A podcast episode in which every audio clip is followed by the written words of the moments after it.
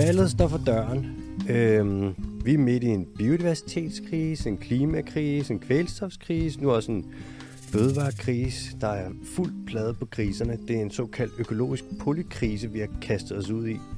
Og i den forbindelse så har vi inviteret alle de danske partiledere ind i podcasten til en grøn snak, hvor de kan redegøre for deres partis grønne politik. Så det er det, du skal lytte til nu. Omkring en times tid, forholdsvis uformelt, hvor vi runder forskellige emner. Først og fremmest noget lidt overordnet. Hvordan er det her partis grønne linje, hvis det skal være sådan lidt en elevatorsnak-præsentation, øh, hvor elevatoren, der må gerne sidde fast, så det tager mere end et minut. Hvordan er det her partis øh, grønne politik forskellig fra andre partiers? Der øh, kommer noget rangering, altså på en skala fra 1 til 10, hvor grøn er politikken, osv. Og så har vi et par emner. Landbrug, fiskeri, Lynetteholm, naturnationalparker, 30-30-planen, hvad så end det nu er, det er, Mercosur-aftalen osv., som vi runder. Og som sagt, så er det mig, der opfordrer til øh, køb ud af tangent og smide en røverhistorie hister her, og det øh, gør partilederne altså også, dem der turde dukke op. Så her kommer en grøn valgspecial med et øh, nøje udvalgt udvalg af de danske partiledere, og det er selv nøje udvalgt for, altså alle har fået lige chancer. Alle 15 partiledere har fået en officiel øh, invitation, og guderne skal vide, at jeg har presset på for at få alle ind. Men nogen vil bare ikke ind til en grøn snak. Vamos.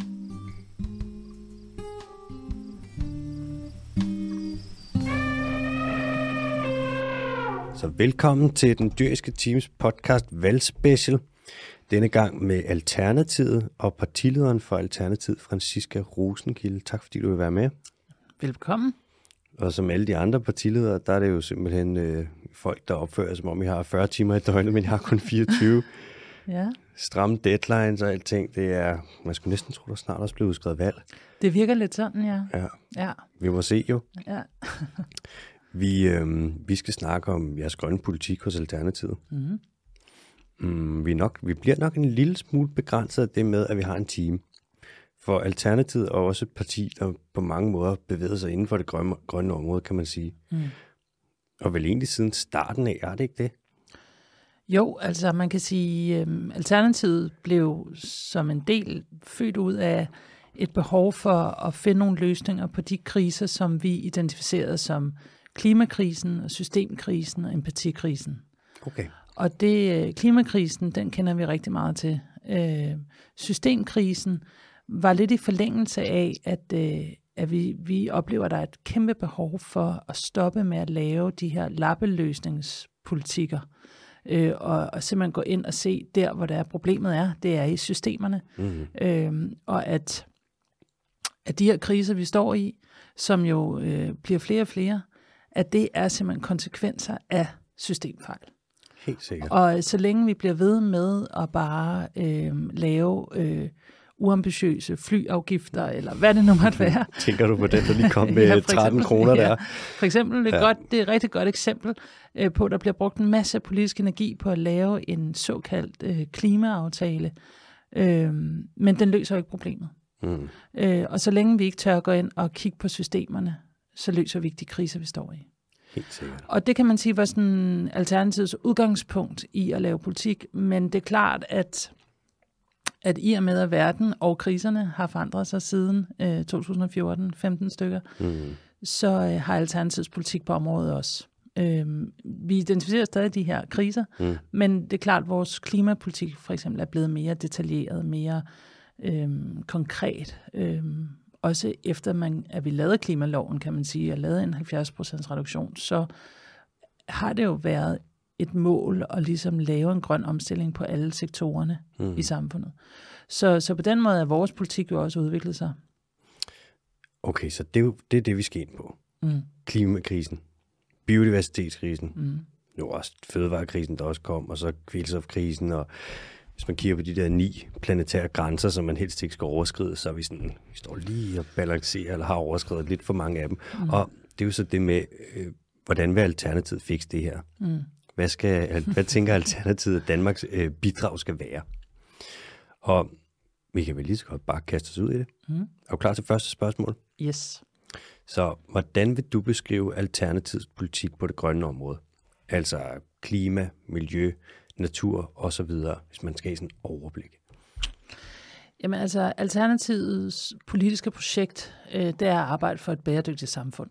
Mm. Og det er sådan set hele vejen rundt. Så vores såkaldt grønne politik hænger sammen med alt andet. Mm. Fordi at øh, nu når vi sidder og nævner alle de her kriser her, så er det også en vigtig pointe for os, er, at vi kan ikke, vi kan ikke adskille de her kriser. De hænger simpelthen sammen. Mm. Øhm, og at, øh, at vores klode øh, har det, som den har, det hænger også sammen med, hvordan vi som mennesker har det. Mm. Så på alle måder hænger de her kriser sammen. Så vores grønne politik er selvfølgelig meget central del af Alternativet, men den hænger også sammen med vores andre politikker. Så det her med at kæmpe for et bæredygtigt samfund, det handler overordnet om, at vores økonomiske system skal laves om.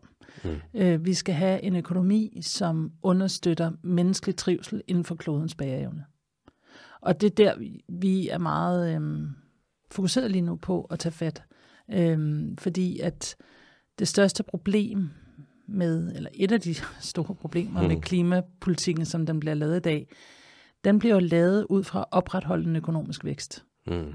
Og at der stadig ligesom er en, øh, et dogme omkring, at det vigtigste, man kan opnå som samfund, det er økonomisk vækst. Og, øh, og så længe vi har det, jamen, så løser vi simpelthen ikke nogen af de kriser, vi står i. Men præcis, er klimakrisen ikke langt hen ad vejen skabt af økonomisk vækst? Lige præcis. Så hvis man bliver ved med at tro, at man kan vækste sig ud af krisen, så øh, er det jo som at slukke øh, en ildbrand med benzin. ja, eller sådan prøve at stoppe en oversvømmelse med vand. Ja, præcis. Og det, øh, det, det, det er tit faktisk den udfordring, vi møder, når vi sidder i klimapolitiske forhandlinger, det er, at, øh, at, at langt de fleste af de andre politikere, de, de ønsker at opretholde et business as usual scenarie. De ønsker at opretholde en, en stadig større økonomisk vækst. Øhm, og, og det betyder, at, øhm, at vi, vi kan ikke se, at man kan løse problemerne sådan. Og vi ønsker kun at lave klimaforhandlinger, hvor man faktisk løser problemerne. Mm. Øhm, og for mig at se, så øhm, er det ikke længere en politisk opgave i Danmark at gøre Danmark rigere som land. Men det er en politisk opgave at gøre os lykkeligere som mennesker og som samfund. Mm. Øhm, fordi økonomisk vækst har gjort os virkelig rige. Øhm, men lige nu står vi bare med nogle kanone øh, konsekvenser. Og dem, det er som om, at dem kigger man ikke på. Man kigger kun på, at vi er blevet rigere, og så ser man det som positivt. Men konsekvenserne har jo været massive. Altså, øh, vi kan snakke om, som vi sikkert også kommer mere ind på, men altså alt fra, fra ildsvind i de indre farvande til, at øh, 500.000 danskere oplever stress hver dag, til at vi har en, en børn- og unge generation, der mistrives i uset grad. Mm. Øhm, og alt det her er jo en del af en, en væksttankegang, en fremdriftstankegang, en, en nulfejlskultur, en præstationskultur, som alt sammen binder op på en økonomi, der skal mere i morgen end i går. Øhm, og det er altså, det er virkelig roden øh, mm. i meget af det, øh, som er problemerne i vores øh, samfund. Altså jeg mener, vi er et af verdens mest privilegerede lande, mm. og alligevel har vi en ungdom, hvor at øh, at over halvdelen mistrives til hverdag, mm. og, øh, og at, øh, at, at langt størstedelen af, af unge piger henne i 8. klasse har det dårligt med dem selv. Og det, det, det er vi jo nødt til at tage alvorligt politisk, fordi det er jo ikke den enkeltes ansvar, det er et samfundsproblem. Så altså, det er som om den her økonomiske vækst, og den her måde, vi lever på, det her hamsterhjul, hvor det sådan, uh, det, bliver, det går rigtig hurtigt efterhånden. Mm. Den planet, vi er ved at ofre til fordel for at opretholde det, mm. det, det gør os faktisk ikke engang glade. Nej. Og det gør os faktisk bare ked af det. Så vi ja. taber faktisk på mentalt helbred, og på trivsel, og på klima og biodiversitet, på grund af den her øh, grådighed ja. i forhold til økonomisk vækst. Jeg kan heller ikke være med at tænke på, Danmark har jo en gennemsnitshøjde, gennemsnitselevation på 34 meter. Ikke? Mm-hmm. Hvis Antarktis smelter, Antarktis der ligger en iskap, som er 1,8 kilometer tyk, og den er mm. på 10 millioner kvadratkilometer. Hvis den smelter, så stiger vand, øh, havstanden i hele verden med 56 meter. Vi ligger 34 meter over vandet. 56 meter. Jeg er jo rimelig god til matematik. Det er mere end 34, ikke? Ja. Hvad skal vi bruge alle de penge til, hvis Danmark det er blevet en bugt eller en fjord? Altså, det er jo ikke sjovt at toppe og drikke rosé i Skagen, hvis Skagen ikke er der. Nej. Mm. Jamen, det er jo derfor, at man kan undre sig over, at, øh, at, ja, at vi ikke er længere i, i forståelsen af, at vi er nødt til at, at lægge vores struktur om. Fordi klimakrisen er strukturel, mm. og den er global. Mm-hmm. Og det er sådan, vi er nødt til at forholde os til den. Klart. Er du klar til næste spørgsmål? Ja. Det er, lidt, det er en lille smule, et lidt tricky spørgsmål, men alligevel sådan, det er meget vigtigt. Hvordan er Alternativets grønne politik forskellig fra andre partiers? Mm, udgangspunktet, kan man sige, er Alternativet jo et parti, som ikke er bundet op på en ideologi. Mm. Vi er værdibaseret. Og det betyder egentlig, at vi har vores grundlæggende værdier, som vi mener er vigtige at være i verden med. Mm-hmm. Øhm, og så, så forholder vi os derfor meget sådan konkret til de problemer, vi står i, uden at det behøver at have en ideologisk forklaring eller løsning. Øhm, men vi er i virkeligheden optaget af at være progressive og nysgerrige og bæredygtige. Mm. Øhm, og så simpelthen både have øhm, de her, som nogen nogle gange kalder utopiske, men meget, hvis jeg nu skal sige ambitiøse, mål for en anden verden, øh, for det her bæredygtige samfund, øh, hvor vi jo også forestiller os, at vi skal arbejde meget mindre. Og i de her dage, her, hvor folk er sådan, vi mangler arbejdskraft, hvordan kan I overhovedet foreslå det? Mm. Men det er fordi, vi ser det som noget, der vil skabe værdi, når man spørger folk, vil de have 1000 kroner mere om året, eller vil de have mere tid, så øh, Ja. svarer langt de fleste, at de vil have mere tid. Øhm, og øhm, så man kan sige, i og med, at vi ikke har en ideologi, så er vi et andet slags parti. Vi griber tingene an på en anden måde. Mm. Vi ser kriserne sammenhængende. Det nytter ikke noget at løse den ene, eller vi kan ikke løse den ene, hvis vi ikke også løser den anden. Til gengæld tror vi på, at løsningen er nogenlunde den samme på alle kriserne, hvilket jo er ret fedt, Mm-hmm. øh, når der nu er så mange. Ikke? Jo. Øhm, og så, øhm, jamen, så tror jeg, at vi er, vi, vi har et, øhm, vi tror på, altså meget det, som også kom tilbage, da vi blev født der i 14-15, altså det her håb, håb om et andet samfund, i stedet for at se det som, øhm, at vi mister noget, øhm, så, så ligger der et kæmpe potentiale i at få et langt, langt federe samfund, Mm. hvis vi tør øh, at afgive nogle af de privilegier, privilegier, vi har nu, og forstå, at den materielle forbrug ikke er øh, lykken, Mm. men, øh, men at der er mange andre måder, man kan leve på. Øh, så jeg tror, det her med at have kriserne i et sammenhæng, øh, og at vi ikke er en eller anden ideologi, før vi er grønne. Altså, vi er ikke Mm. røde, før vi er grønne, vi er blå, før vi er grønne. Ja, Vi okay. er grønne. Helt sikkert. Øh, Okay, nu har jeg et spørgsmål i forhold til det med den flyafgift, der er kommet på 13 kroner per flyvning der. Der kan man sige, det er jo et eksempel på, at der er lavet noget politik, som helst ikke skal gøre nogen som helst sure overhovedet, bortset fra folk, der selvfølgelig går op i klimakrisen. Hmm. det er jo meget, øh, det kan man sige, at kompromissøgende på en måde, hvor, nu er jeg selvfølgelig objektiv som interviewer, ikke? men det er ekstremt kompromissøgende. Øhm, vil du sige, at alternativet, hvis I for eksempel skulle sætte en flyafgift, vil den være lige så kompromissøgende, eller vil den være måske lidt højere end 13 kroner? Den vil, den vil klart være højere, øh, men vi, vi ville i virkeligheden jo hellere have en høj og ensartet CO2-afgift, Mm. som man skulle have lavet fra starten af. Og så kan man sige, øh, altså brændstof på fly er jo, er jo øh, heldigt af en eller anden årsag, øh, europæisk set. Så det er jo faktisk en, en europæisk øh, lov, man skal ophæve, og det er vi jo nødt til at arbejde meget mere ambitiøst for Mm. øh, i EU. Øhm, men, men, øh, men det er et, et problem, at, at det at flyve er så billigt, som det er. Mm. Øh, og en ting er at sætte en afgift på, øh, som vil måske gøre, at... Fordi 13 kroner gør jo ikke, at dem, der flyver i dag, flyver mindre. Nej, Øh, 13 kroner er jo symbolsk. Hvis Ja, ja, man havde fuldstændig. 13 kroner i mønter, det er jo sådan noget, det er jo bare irriterende i vaskemaskinen. lige præcis. Altså, det er jo ikke engang en halv pakke smør, ikke? Ja, ja præcis. Øhm, så, så det har jo ikke nogen, øh, det har ikke noget formål. Hvor hvis man lavede en reel øh, høj CO2-afgift, hvor det rent faktisk var øh, altså en beskatning på ressourcer, som er det, vi synes er, er en af måderne at gøre det på. Mm. Øhm, og så samtidig synes jeg, at det, der er det vigtigste i det her, det er, at man faktisk gå ind og investere langt mere massivt i den kollektive trafik.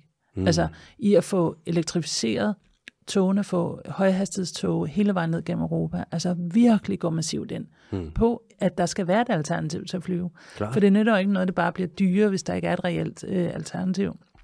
Man kan sige lige nu, der tager det hvad, fem timer til Aalborg. Det koster betydeligt mere. Det er fucking dyrt. det, det koster 400-500 kroner. Og jeg ja. mener, så har man jo ikke et reelt alternativ til at flyve, og det er jo det store problem. Ikke? Mm. Så øh, altså, alternativet vil jo rigtig gerne have stoppet øh, for eksempel de otte store anlægsprojekter, der er i gang nu, fra Lynetteholm til udvidelse af Aarhus Havn, til Kattegat-forbindelsen, Eholm, herværsmotorvejen. Mm. Alle dem der, stop dem, mm. og så brug over de mange milliarder, der ligger i det, mm. til at øh, blandt andet og, øh, og virkelig investere i den kollektive trafik.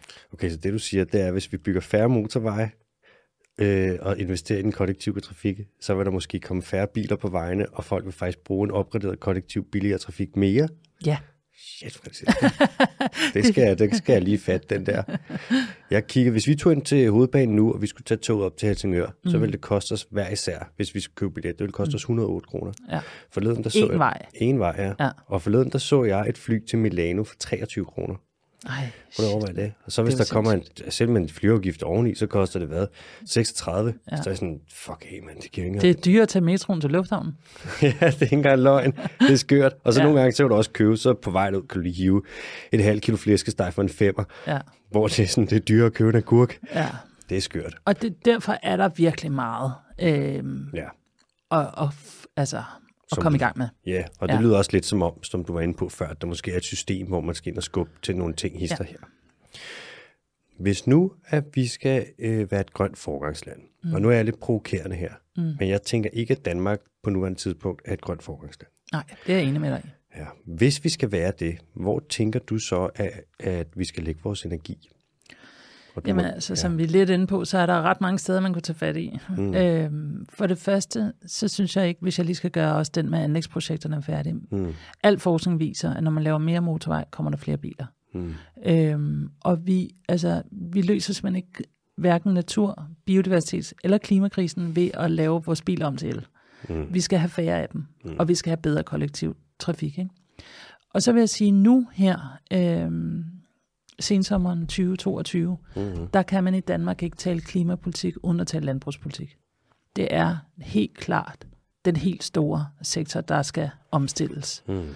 Øhm, vi har jo en del gang i, øh, i den vedvarende energi. Ikke? Altså på øh, vindmøller og, og den slags har man jo været relativt ambitiøs. Mm. Øhm, og der er også nogle projekter, der er besluttet, som er, er undervejs. Øh, man kunne sagtens øh, have gang i meget mere omkring solceller, bølgeenergi øh, og varme, jordvarme, mm-hmm. øh, som jeg øh, savner for at være et forgangsland. Mm. Øhm, hvad, men, med, øh, hvad med kernekraft? Kan vi ikke bare smide nogle reaktorer op, og så øh, smide et eller andet atommateriale ind i dem, og så lave en masse energi der?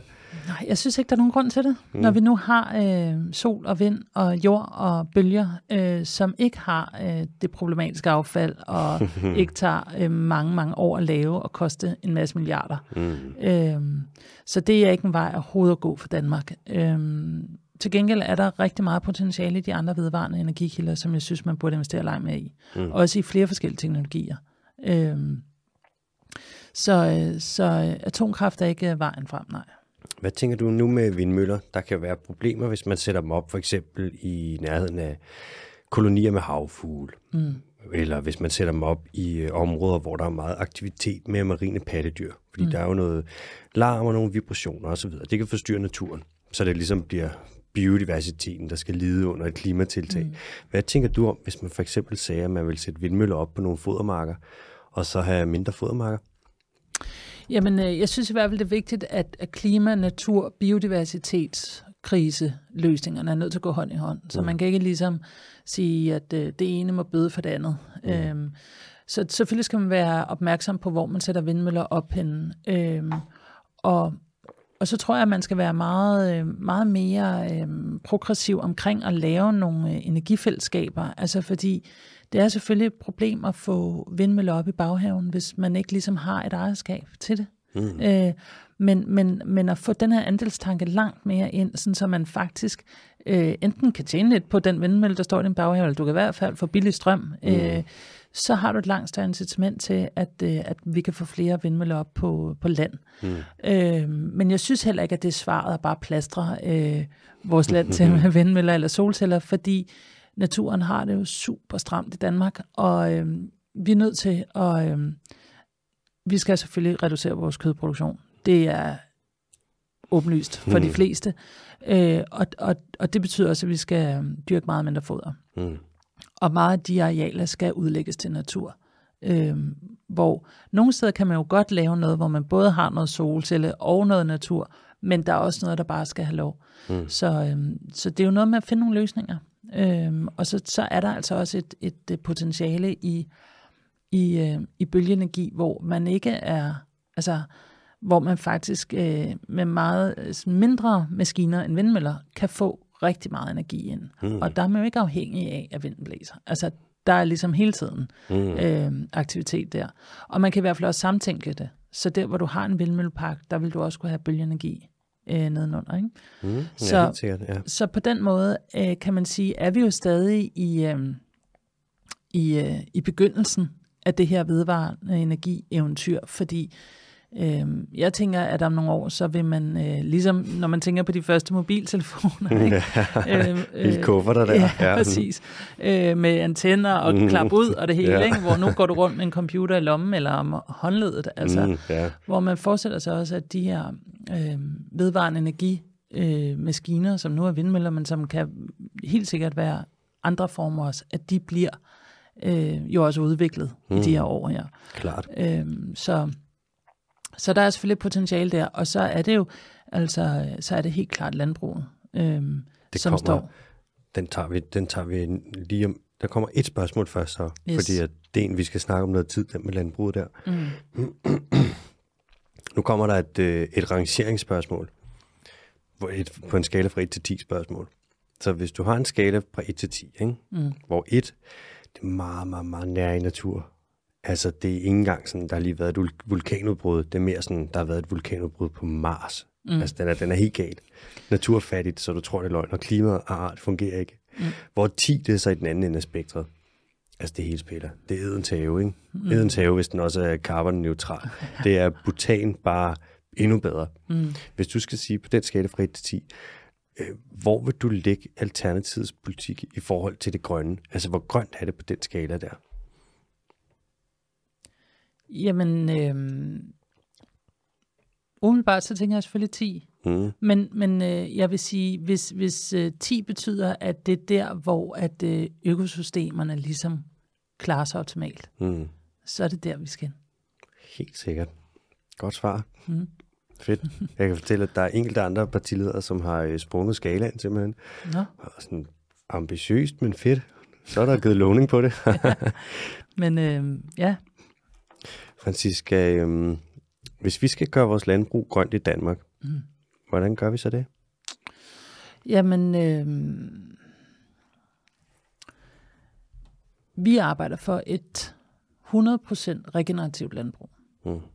Og det her regenerative landbrug, det er sådan et lidt nyere, øh, eller det er i hvert fald ikke så udbredt øh, koncept endnu inden for landbrugssnakken. Mm. Øh, men det som, øh, vi, har, vi har jo altid kæmpet for et 100% økologisk landbrug, men, men det er grunden til, at, øh, at vi nu taler mere end et regenerativt landbrug, det handler om, at, øh, at der er mange metoder, øh, øh, ligesom økologi, som mm. er oplagt, og det vil være dumt kun at holde sig til den ene, mm, yeah. når der er nogle flere, der kan noget forskelligt. Mm. Øh, men, men dybest set, så handler det jo om, at vi skal opbygge jorden, mens vi dyrker den modsat i dag, hvor vi udpiner den. Mm. Og udpiner den på sådan et niveau, at, øh, at man på et tidspunkt gennem FN sagde, at der var 60 høstår tilbage.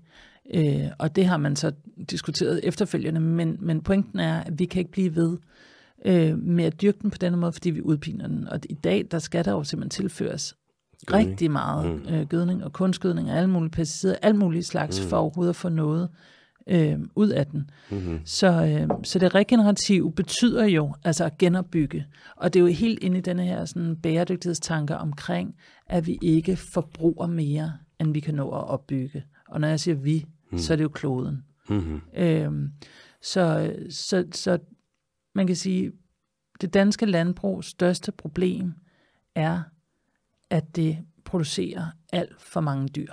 Mm. Øh, fordi det betyder, at vi er jo sammen med Bangladesh det mest opdyrkede mm. land i verden, mm-hmm. det har vi hørt mange gange, Mm-hmm. og ud af det, der er det øh, 80 procent af det, det er dyreproduktionen. Mm-hmm. Og ydermere importerer vi jo soja fra Sydamerika, svarende, så vidt jeg husker, øh, i afskovning af Amazonas til et areal, der svarer til Sjælland om året. Og det er jo altså ret massivt. Øhm, og det, det er så ikke bæredygtigt som muligt. Altså så vi importerer foder fra Sydamerika for at eksportere pølser til Kina. og det, det er meget ikke bæredygtigt.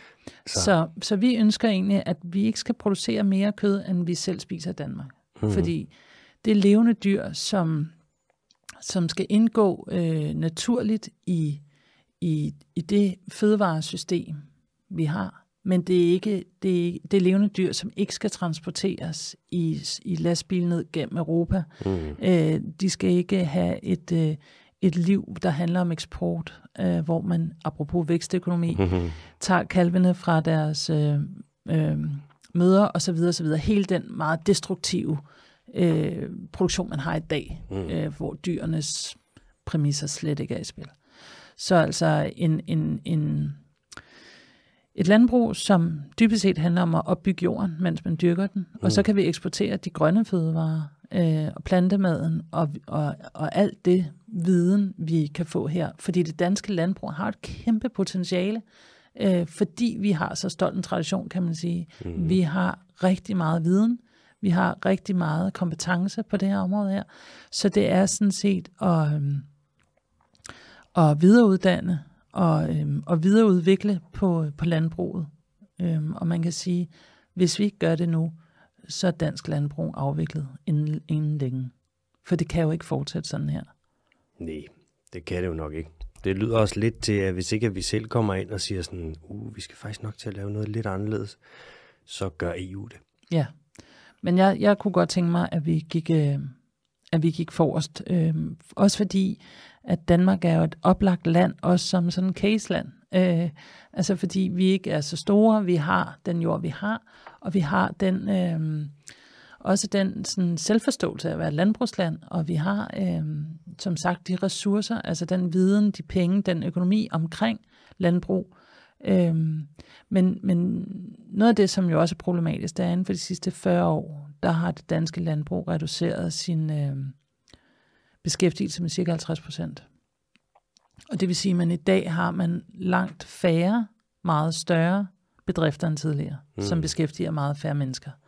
Øh, og noget af det regenerative ligger jo også i den social bæredygtighed, og det vil sige, at vi skal have flere, men mindre bedrifter, som, som derfor også beskæftiger flere mennesker, men fordi at, at de alle sammen ligesom både har en plante- og en dyreproduktion, og ligesom har hele økosystemet, og det vil sige, at det, det beskæftiger simpelthen flere mennesker. Mm. Øhm, så, så det er det er ikke nødvendigvis øh, sådan en, tilbage til de gamle dage, men det er at bruge øhm, den kloge måde at dyrke jord på, man gjorde i gamle dage, med de nye metoder, man kan nu, øhm, for at få det regenerative. Det forstår jeg ikke helt, Franziska, for øh, jeg synes, jeg har hørt på det sidste en del, at øh, hvis vi lægger den danske dyreproduktion ned, Mm. så afvikler vi landbruget og alle arbejdspladserne, og nu sidder du der og siger, at vi faktisk godt kan have arbejdspladser, selvom landbruget det udvikler sig. Det er jo kontroversielt. Er det? Nej, det er, ikke. Nej, det er det Det burde det ikke være. Øh, jamen altså, noget af det, som jeg faktisk synes er det allermest forstemmende for tiden i den her klimapolitiske samtale, eller hvad det er, Mm. øhm, og med de statsministerkandidater, der er i spil lige nu, det er, at når man taler om klimahandling, Mm. så får man skudt i skoene, at man vil afvikle det danske samfund. Mm. Øhm, og det er sådan en, en underliggende øhm, diskurs omkring, at klimahandling er dyrt og besværligt, og noget, som vil koste os som samfund. Øhm, og det står altså de ledende øh, politikere siger, og det synes jeg er dybt, dybt forstemmende, fordi vores jord er ved at gå under. Mm. Altså vores klode er i brand, Vores eksistensgrundlag er dybt troet. Mm. Så hvis det ikke er en bunden opgave, at man som politiker siger, men det her skal vi, øhm, og taler det op, den forandring op, som at sige, det her, det skal vi, vi skal omstille os, og så lad os øh, gøre det så ambitiøst som overhovedet muligt, så vi netop skaber et fantastisk samfund på den anden side, som så også er der til de næste generationer. Mm. Øhm, så jeg synes, det er kæmpe politisk svigt, at man taler øhm, om klimahandling som noget, der afvikler, og som noget, der er dyrt og besværligt. Okay, så hvis klimahandling, det afvikler, hvad så med, altså, hvis klimakrisen, den går amok, og hvis den buller af, sådan som det ser ud til nu, hvis vi fortsætter, som vi gør nu, så bliver planeten meget, meget varm. Altså, så kan vi sige, så ser vi på en temperaturstigning mellem 3 og 4 grader, og smeltede poler og oversvømmelser, og det bliver totalt, det bliver ravnerok. Ja. Jeg kan næsten sige, at hvis klimatiltag så er lidt dyre, så er det stadig federe end en planet, der er ved at desintegrere. Og et Danmark, der ligger fuldstændig oversvømmet. Hvor skal man også have alle de svinefabrikker henne, hvis Danmark ligger under vand? Der er så mange spørgsmål. Ja, Mm. så jeg, altså, det er også det, jeg siger med, at det kan godt være, at kriserne lige nu står i kø, men heldigvis så er det nogenlunde samme løsning på dem alle sammen. Mm. Øh, den, der er bare øh, der er bare ikke politisk vilje til at kigge ind i de løsninger, fordi det kræver et opgør med økonomisk vækst. Mm. Og jeg forstår godt, øh, jeg forstår godt et eller andet sted bekymringerne, når vi taler om et helt nyt samfund, som vi ikke kender. Mm. Øh, det er jo angstprovokerende på mange måder. Øh, men det er lige præcis derfor, jeg er politiker. Det er fordi, det ansvar tør jeg godt at tage. Mm. Og jeg synes, eller jeg mener helt klart, at det er et politisk ansvar. Øh, klimakrisen. Det er ikke den enkelte borgers forbrugsvaner øh, og ansvar. Det er alt for stort ansvar at lægge over på borgeren. Mm. Men til gengæld, så synes jeg, at det er vigtigt at sige, jeg er den politiker, som gerne vil tage det ansvar og prøve at finde de løsninger på denne her krise. Så du kan trygt stemme på mig. Mm. Øh, fordi det er ikke dit enkelt ansvar som, som borger. Øhm, og det er der, jeg synes, der er kæmpe politisk vægt. Fordi lige nu, jeg oplever faktisk, der er en, der er en stor sådan, villighed blandt rigtig mange borgere om gerne at ville sortere skrald og spise mindre kød og flyve mindre. Og... Men jeg synes simpelthen ikke, at politikerne overholder deres del af aftalen.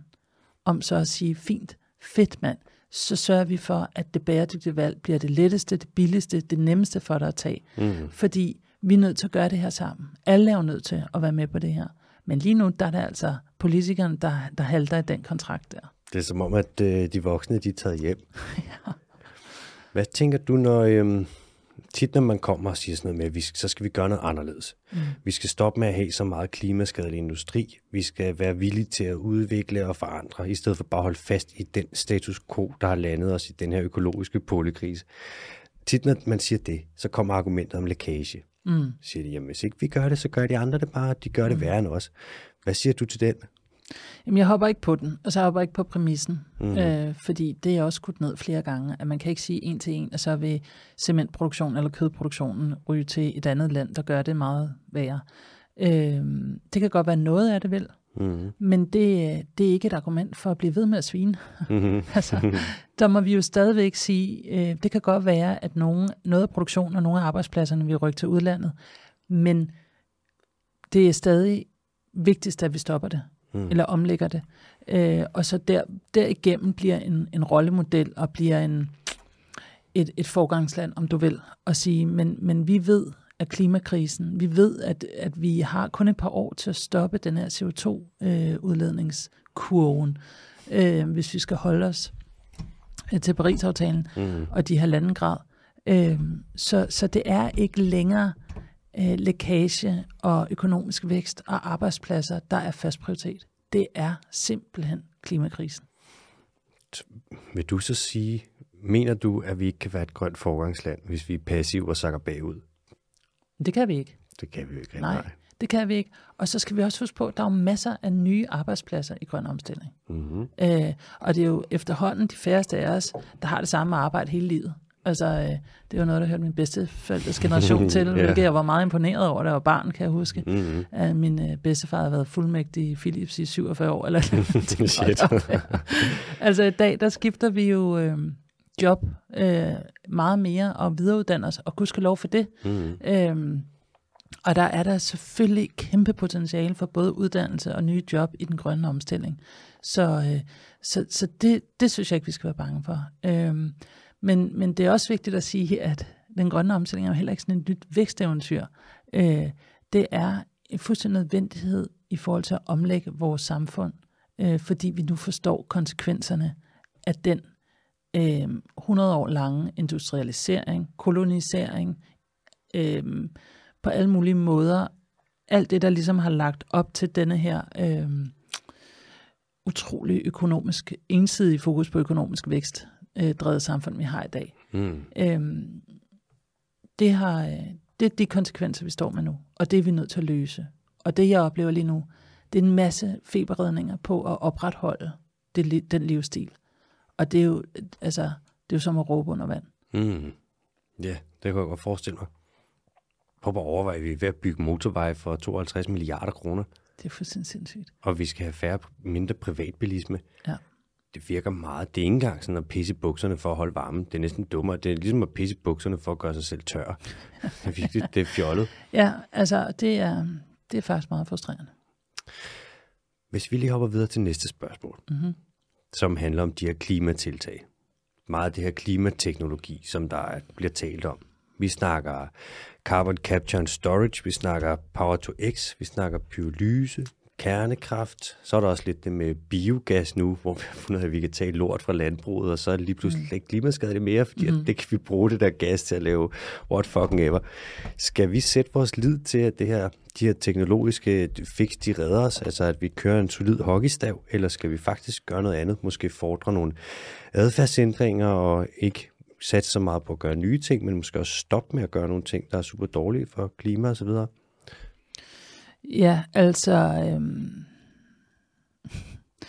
jeg vil synes, det var virkelig ærgerligt, hvis vi satte vores lid 100% til teknologien. Mm. Øhm, ja, teknologien er jo en del af det, og hvis, øhm, hvis det lykkes os at lave Power to X, eller carbon capture, Mhm. storage, eller usage, eller hvad man er ude i, Mm. jamen så er det selvfølgelig rigtig godt, fordi vi skal have CO2 ud af atmosfæren. Øhm, så jeg tænker, det er sådan et, øh, det er et nødvendigt add-on, kan man sige. Det er en del af den grønne omstilling, men det er på ingen måde det, der kommer til at redde os. Mm-hmm. Det, der kommer til at redde os, det er, at vi omlægger vores samfund og laver reelle reduktioner fra nu af. Så frem for at vi satser på at udlede så tosset ud i ved, og så siger, at vi kan altid bare fixere det, vi har udledt og få det tilbage, så skal vi også stoppe med at udlede så meget. Ja, Helt det skal vi. Fordi mm. det er jo det, der er det langsigtede, og det er, at vi skal lære at leve på en anden måde. Øhm, og det har jeg masser af forhåbninger om, at det kan vi sagtens. Selvfølgelig kan vi det. Mm. Øh, vi har overlevet i mange hundredtusind år. Mm. Øh, selvfølgelig kan vi det. Det er simpelthen kun politisk øh, vilje, der mangler. Sådan. Mm. Er du klar til en uh, snak om natur? Ja. Så vi laver et lille skift, så hopper vi lidt fra klimakrise primært nu over til biodiversitetskrise Mm. med et lille dansk fokus. Jeg er jo også biolog, så det er et af mine mærkesager Uh-oh. der. Ja, præcis. Og du skal kunne latinske navn, ellers så, så er det slut. Nå. Hvis Jeg er jo geograf, så nu går vi fra min til, til din. Helt sikkert. Velkommen til mit domæne. Hvis vi snakker naturnationalparker, og vi snakker den her 30-30-aftale med, at 30 procent af Danmarks natur, det skal være, eller 30 procent af Danmarks territorium skal være beskyttet natur i 2030, det har vi skrevet under på. Mm. Og hvis vi kigger på naturparker i Danmark generelt, hvor mange jo er nogle papirparker, pseudoparker, altså der er vidderlig en park i Danmark, der bare en naturpark, der bare er en parkeringsplads. Og det er ikke engang for sjov. Vi har virkelig, det er det, vi kalder det store svigt. Mm. Hvis vi kigger på alt det, naturnationalparker, 30-30-aftaler osv., hvor meget tænker I i alternativet, at naturen skal fylde? Ikke at du behøver at komme med en specifik procentsats, der er sådan Mm. 6 procent, men mere sådan cirka hvor meget, hvor ligger vi henne i forhold til alt det her? Mm. Jamen altså, lidt ligesom i forhold til klimaspørgsmålet, øh, spørgsmålet, så, øh, så synes jeg, det vigtige er, at vi forstår øh, natur øh, som, som en integreret del. Altså, det nytter ikke noget at have øh, 4% øh, uberørt natur, hvis vi så sviner på resten af de 96. Nej. Så det er jo, og det er også derfor, man nogle gange får det lidt med den her overbuds øh, klimapolitik øh, og, og naturpolitik, at hvis vi ikke ser det i sammenhængende, så kan det være ligegyldigt. Mm. Øh, og det er også derfor, at en del af det her regenerative landbrug, for eksempel, også er skovlandbrug, også er langt mere naturbaseret landbrug, fordi vi skal have biodiversiteten og naturen ind også i vores produktion. Mm. Vi kan ikke dele det sådan op, som vi har gjort det øh, indtil nu. Øhm, så, øhm, så selvfølgelig skal der være områder, som er uberørt. Fuldstændig. Okay, så det skal altså være urørt natur, som vi ikke piller ved. Ja.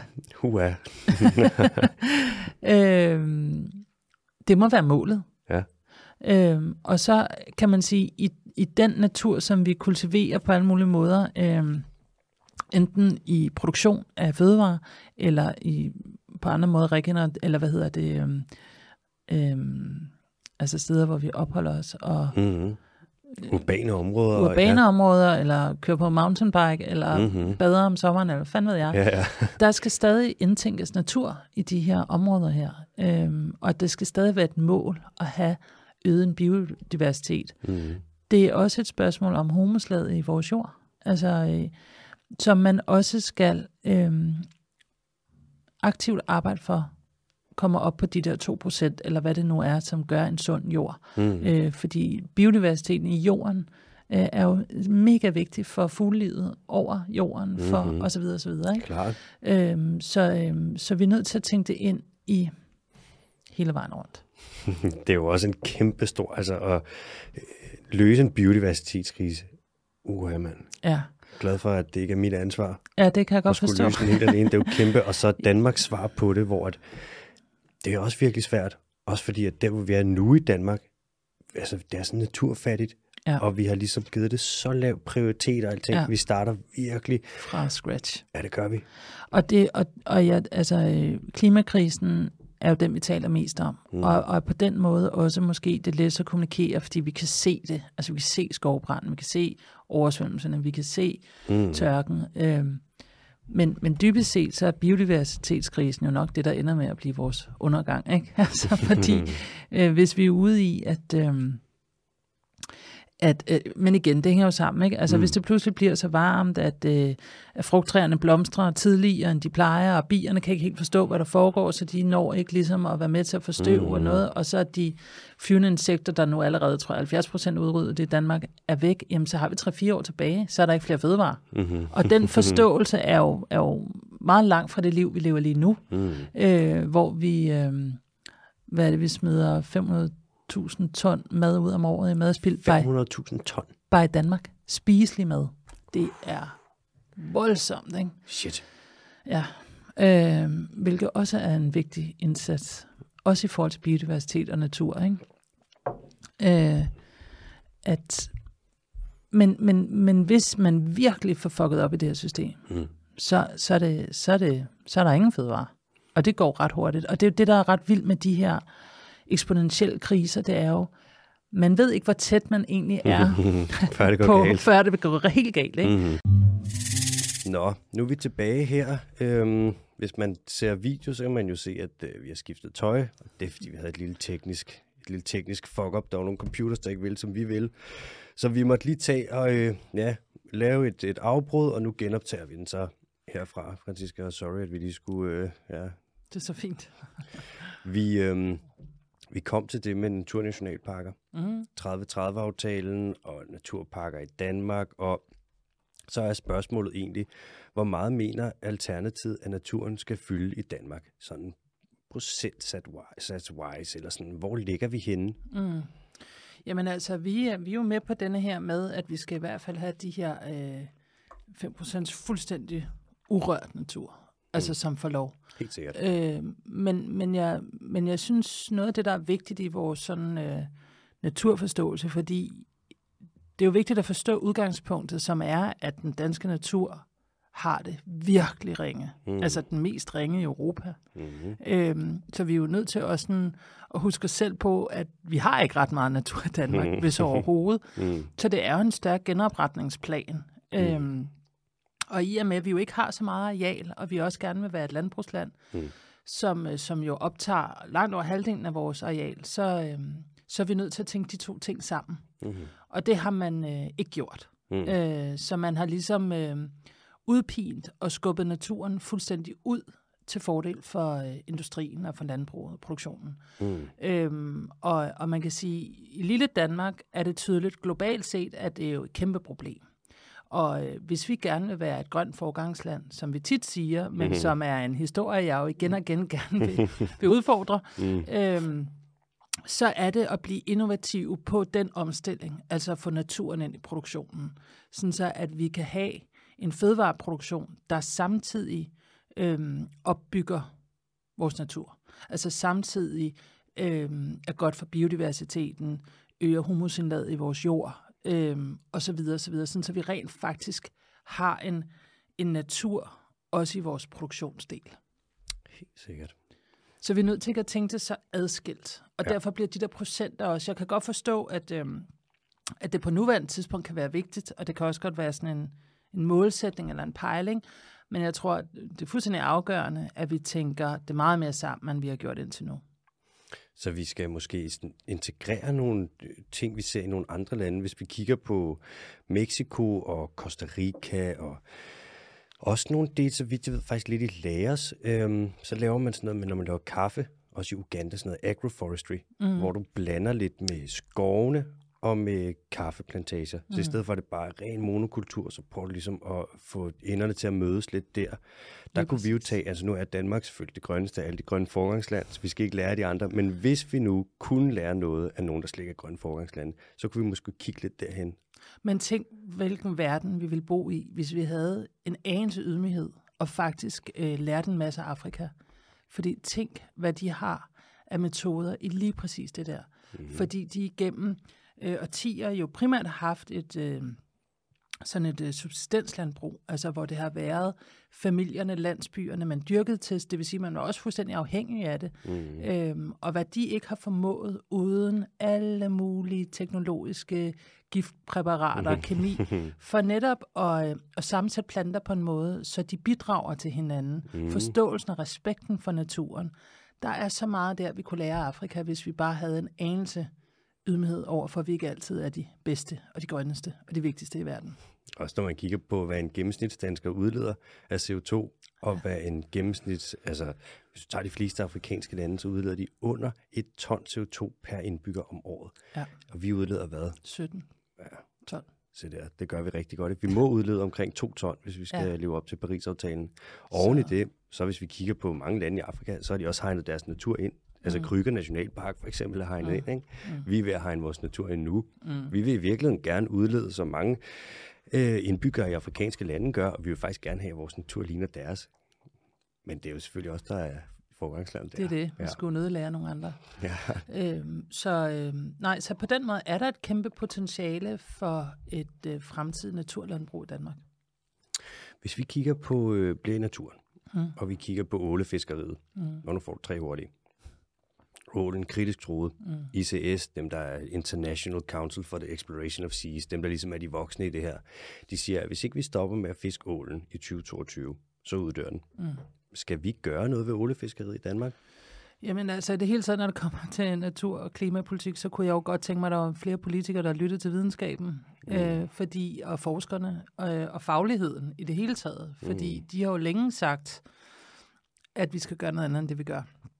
Og man bliver ligesom ved med at ignorere det, eller man bliver i hvert fald ved med at sætte økonomiske interesser først. Mm. Øh, så ja, det skal vi. Vi skal gøre noget. Altså, det gælder jo øh, det kystnære fiskeri i det hele taget i Danmark, som jo nu nærmest er kollapset. Er kollapset. Og dødt. Og dødt. Og det er jo ret skræmmende, for det er inden for et par årtier, mm. at det her er sket. Ikke? Og, og primært er det jo øh, landbrugets skyld. Altså primært er det jo et andet erhverv, der har ødelagt fiskerierhvervet. Ikke? Mm. Øhm, ved, ved den massive kvælstofsudledning, øh, som landbruget stod for. Ikke? Men nu forstår jeg ikke, fordi jeg sad lige og læste, nu de partier, der ikke kommer ind her, mm. øhm, nu kommer vi til at dække deres politik, og så lave en special, hvor vi dækker det nu, hvor partilederne ikke kommer ind og gør det. Og jeg så kigge lidt på Nye Borgerliges øh, program, mm. og de vil gerne øh, lempe på miljøreguleringerne for landbruget, mm. sådan så de kan komme ud og konkurrere på markedet. Så de må gerne udlede mere kvælstof, og samtidig så vil Nye Borgerlige gerne have, at vi skal have mere fiskeri i de indre farvande. Hvordan kan det så hænge sammen? Er, det, har de lavet, er der en stavefejl fra deres side der, at de vil fiske steder, hvor der ikke er nogen fisk, og de vil udlede endnu mere, så der kommer færre fisk? Men der er rigtig, rigtig mange ting i Nye Borgerliges natur- og klimapolitik, som jeg ikke forstår. Ja. Øh, og det der er måske en af dem. Mm. Øhm, fordi at, øh, men i det hele taget er min oplevelse, øh, at der er mange øh, politikere, der tror, at vi skal vækste os ud af en klimakrise. Mm. Og der, der er jeg jo fundamentalt uenig. Øh, fordi jeg tror ikke på, at man kan slukke en ildebrand med benzin. øhm, og det, det er jo det, der er tilgangen. Og så kan man sige, hvis vi i udgangspunktet er så uenige, så er det ret svært at, at være enige om, om måden. Mm. Øhm, så for mig at se, så handler øh, bæredygtighed i sin i den forståelse, som, som jeg bruger, sådan helt den klassiske, at vi skal ikke bruge mere, end vi kan nå at genoprette, altså en balance faktisk i systemerne. Mm. Og, og der må man bare sige, at vores natur, om det er på land eller til havs, er så ude af balance. Øhm, så vi, det nytter ikke noget bare at skrue mere op for det ene, for så at skrue endnu mere op for det andet. Altså vi er jo nødt til at komme tilbage i balance. Mm-hmm. Og det, naturen har brug for, det er nok også, at man lader den være. Ja, og så, så er der tit et, et argument med, at det, det er i hvert fald det sidste nye, jeg har hørt, det er, at det er meget privilegeret, har jeg hørt, at vi ikke vil producere så mange fødevarer, fordi folk sulter ude i verden. Og så tænker jeg, okay, men siden hvornår har fødevareindustrien handlet om at lave mad til de fattige? For mig er det rigtig meget om at tjene penge. Øh, jeg mener, hvis, hvis det virkelig var, mm. så skulle man da i den grad reducere den animalske produktion og skynde sig at producere en masse mad.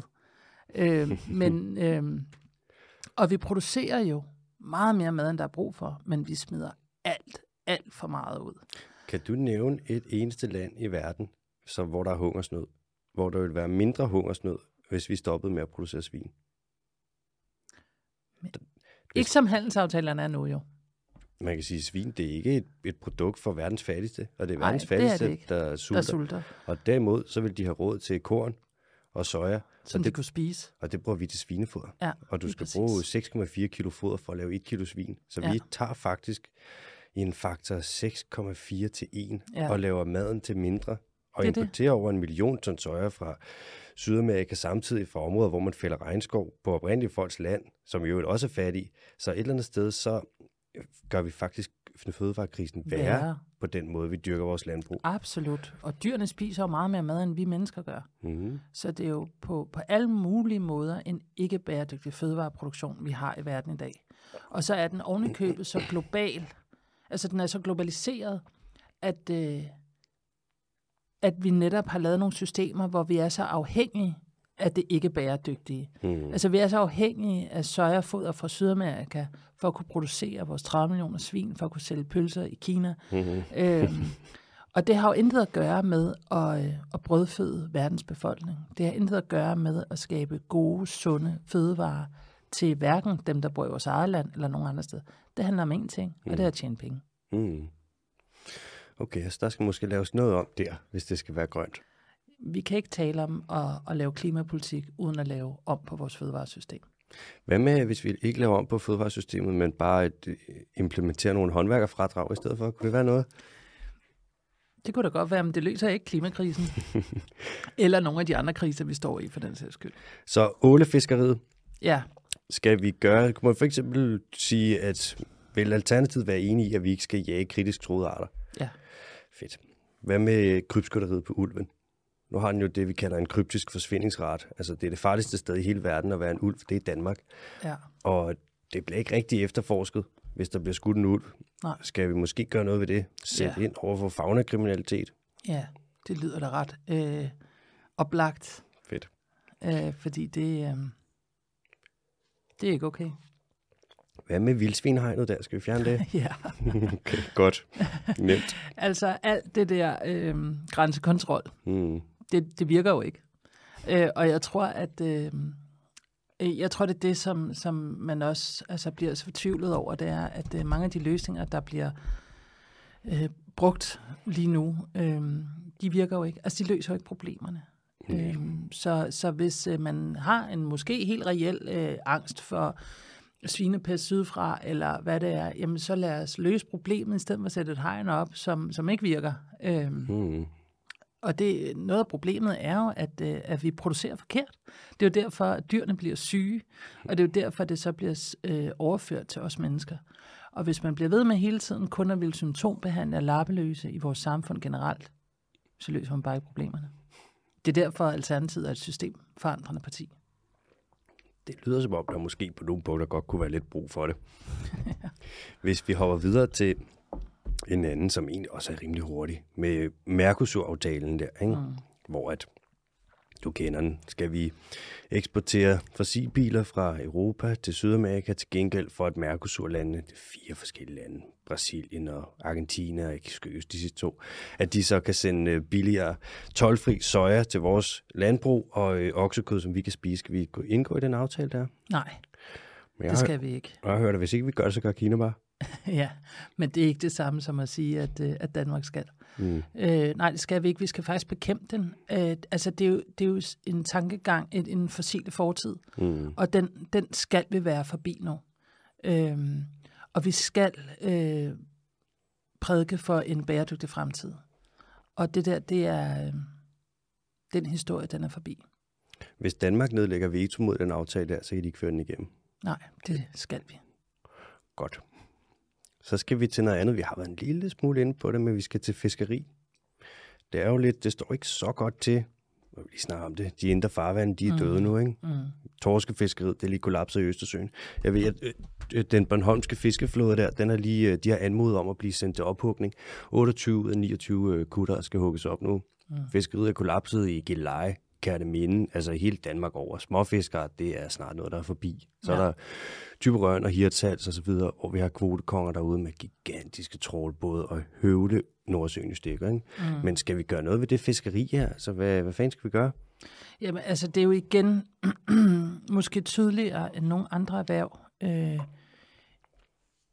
sådan den ultimative konsekvens af enøjet fokus på økonomisk vækst. Mm.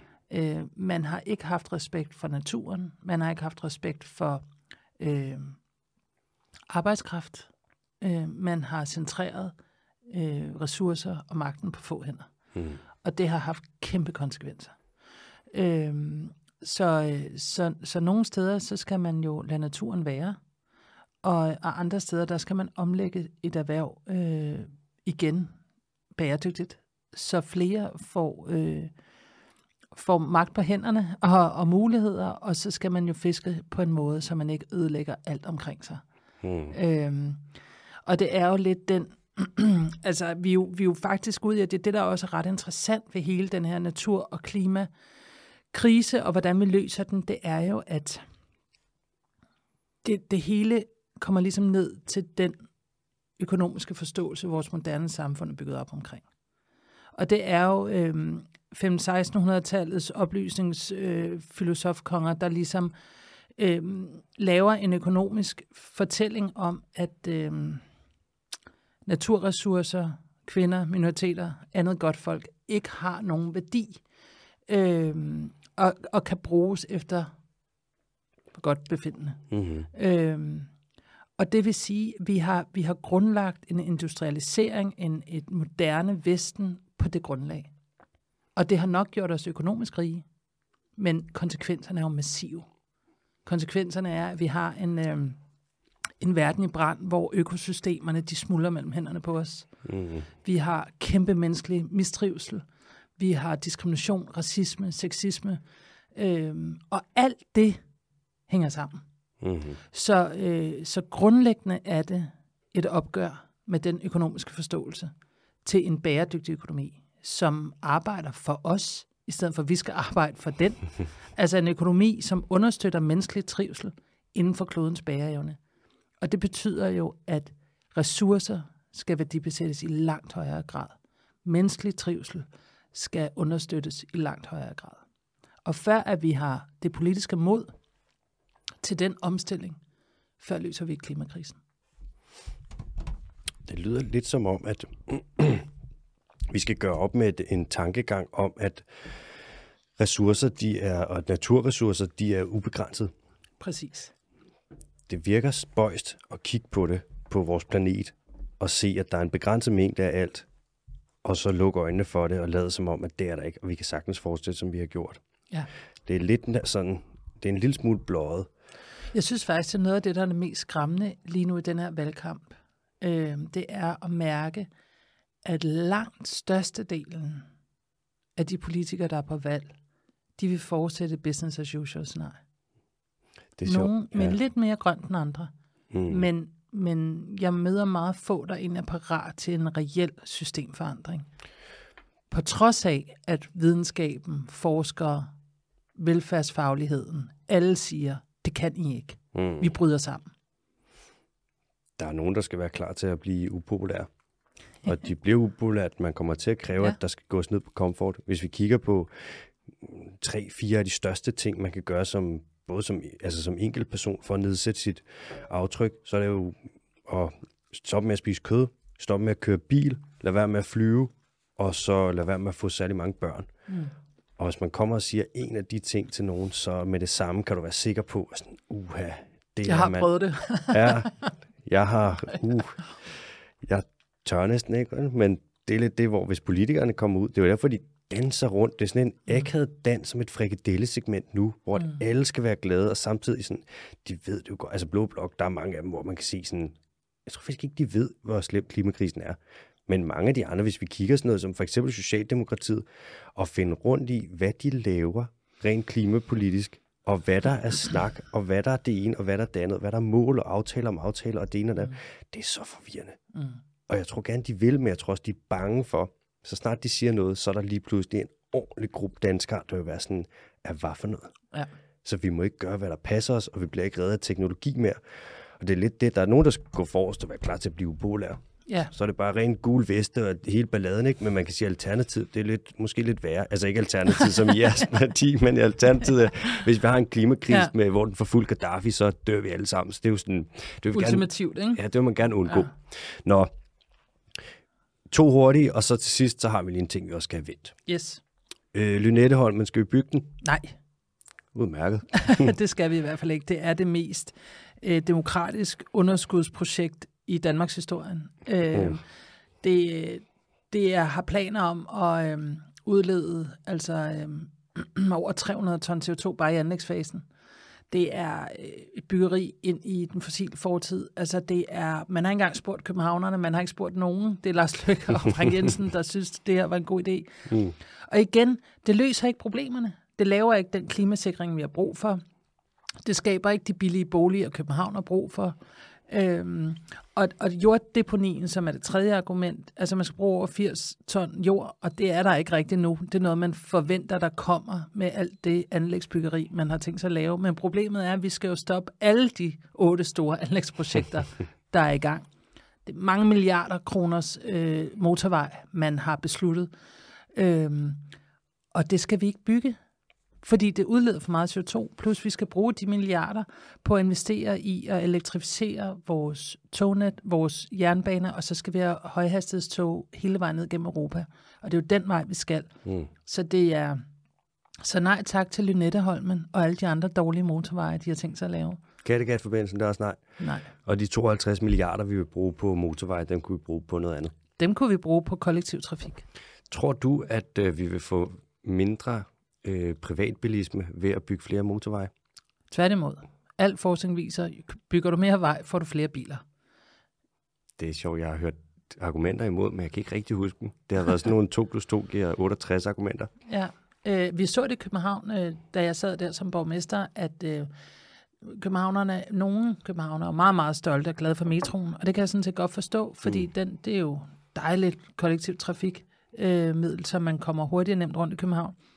Udover at øh, vi solgte Amager Fælled til at betale metroen, hvilket var en stor fejl, Og en ulovlig fejl faktisk også. fordi altså, metroen koster en million per kilometer, så det er en milliard per kil- kilometer, så det er en dyr affære. Mm-hmm. Men det, der næsten er det værste ved den, det er, at den fordriver ikke bilismen. Fordi så længe du har kollektiv trafik under jorden, altså så længe det er nemt og billigt at køre, så gør folk det. Mm. Så det er jo folk, der ellers vil tage bussen eller cykle eller gå, der tager metroen. Mm-hmm. Øh, og det er jo sådan set fint nok. Problemet er bare, at det øh, fordriver ligesom ikke bilismen. Mm. Så der skal nogle andre ting til. Der skal noget mere øh, skinneborgertrafik, altså på vejene, mm. og en road pricing, og i det hele taget det her med at, at beskatte ressourcerne. Helt sikkert. Francisco, nu skal vi have det sidste spørgsmål, og så når vi ikke mere. Nej. Er du klar? Ja. Hele det der med de grønne partier og det grønne spektrum af ja, den politiske scene på den måde, med frie grønne og grønne og grønne alliancer og alternativ og mm. alle de forskellige. Nu, er der jo, nu sker der jo noget, hvor at, øh, nu har hvad er det, Grøn Alliance er mm. kommet med i Alternativet. Momentum ja. med Therese Scavenius er kommet med i Alternativet. Ja. Og nu har vi ligesom, der er også det, der bare hedder grønne, de grønne, de grønne. med ja, de Jonas var en del af... med, de var med i Grøn Alliance. Ja, og de så, Veganerpartiet.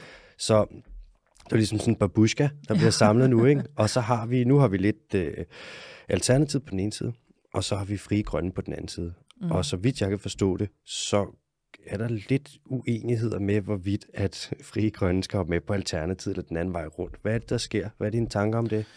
Jamen, man kan sige, øh, Alternativet har jo ligesom åbnet op sin platform op og sagt, at det giver god mening at samle de mindre grønne partier, øh, fordi at øh, øh, vi kan jo godt se, at de statsministerkandidater, der er lige nu, har ikke nogen klimapolitik, der på nogen måder når de ambitioner, der skal til for at løse krisen. Mm.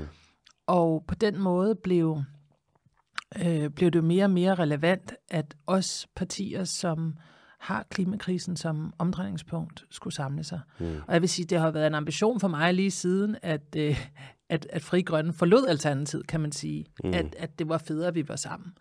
Øhm, og så, så bød vi jo ligesom ind, og der, der var der nogle partier, der var hurtigere end andre til ligesom at sige ja tak, eller nej tak, eller måske. Mm. øhm, og så har der jo været nogle forhandlinger, de er faktisk gået øh, over langt, altså langt over min forventning omkring øh, Grøn Alliance, som jo er de grønne og veganerpartiet.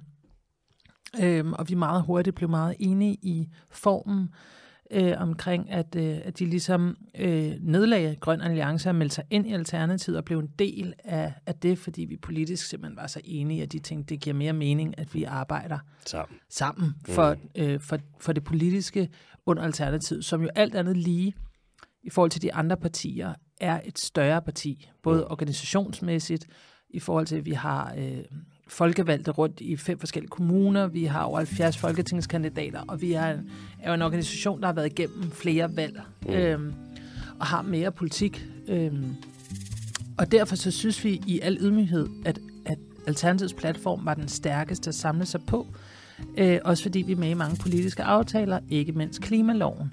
Og det kan sagtens være, at klimaloven på nuværende tidspunkt ikke er ambitiøs nok. Men det er dog adgangsbilletten til klimaforhandlingerne i Folketinget. Mm. Øh, så derfor så tænker vi, det er ikke godt for den grønne omstilling, at vi ligesom trækker stikket der og går ind i et mindre parti. Mm. Øh, og så har vi selvfølgelig også snakket jo øh, med Fri Grønne, og, og de har øh, af flere omgange efterhånden øh, takket pænt nej. Øhm, og det, øh, det har vi jo, ja, hvad skal man sige, arbejdet for og med, øh, og nu har jeg da også, nu er valget gang, og de har sagt nej, og det må man også respektere. Mm. Nu er vi så to forskellige partier, der går til valg, og så må det være op til vælgerne at øh, beslutte, øh, hvor man vil sætte sin stemme. Mm-hmm. Helt sikkert. Vi når ikke mere. Nej, men det kunne, vi kunne godt blive ved, ikke? ja, det kunne vi sagtens. men det har været en fornøjelse. Og tak fordi, at du kom tilbage på trods af de uh, computerproblemer der. Selvfølgelig. Ja. Tak fordi du var med. Velkommen.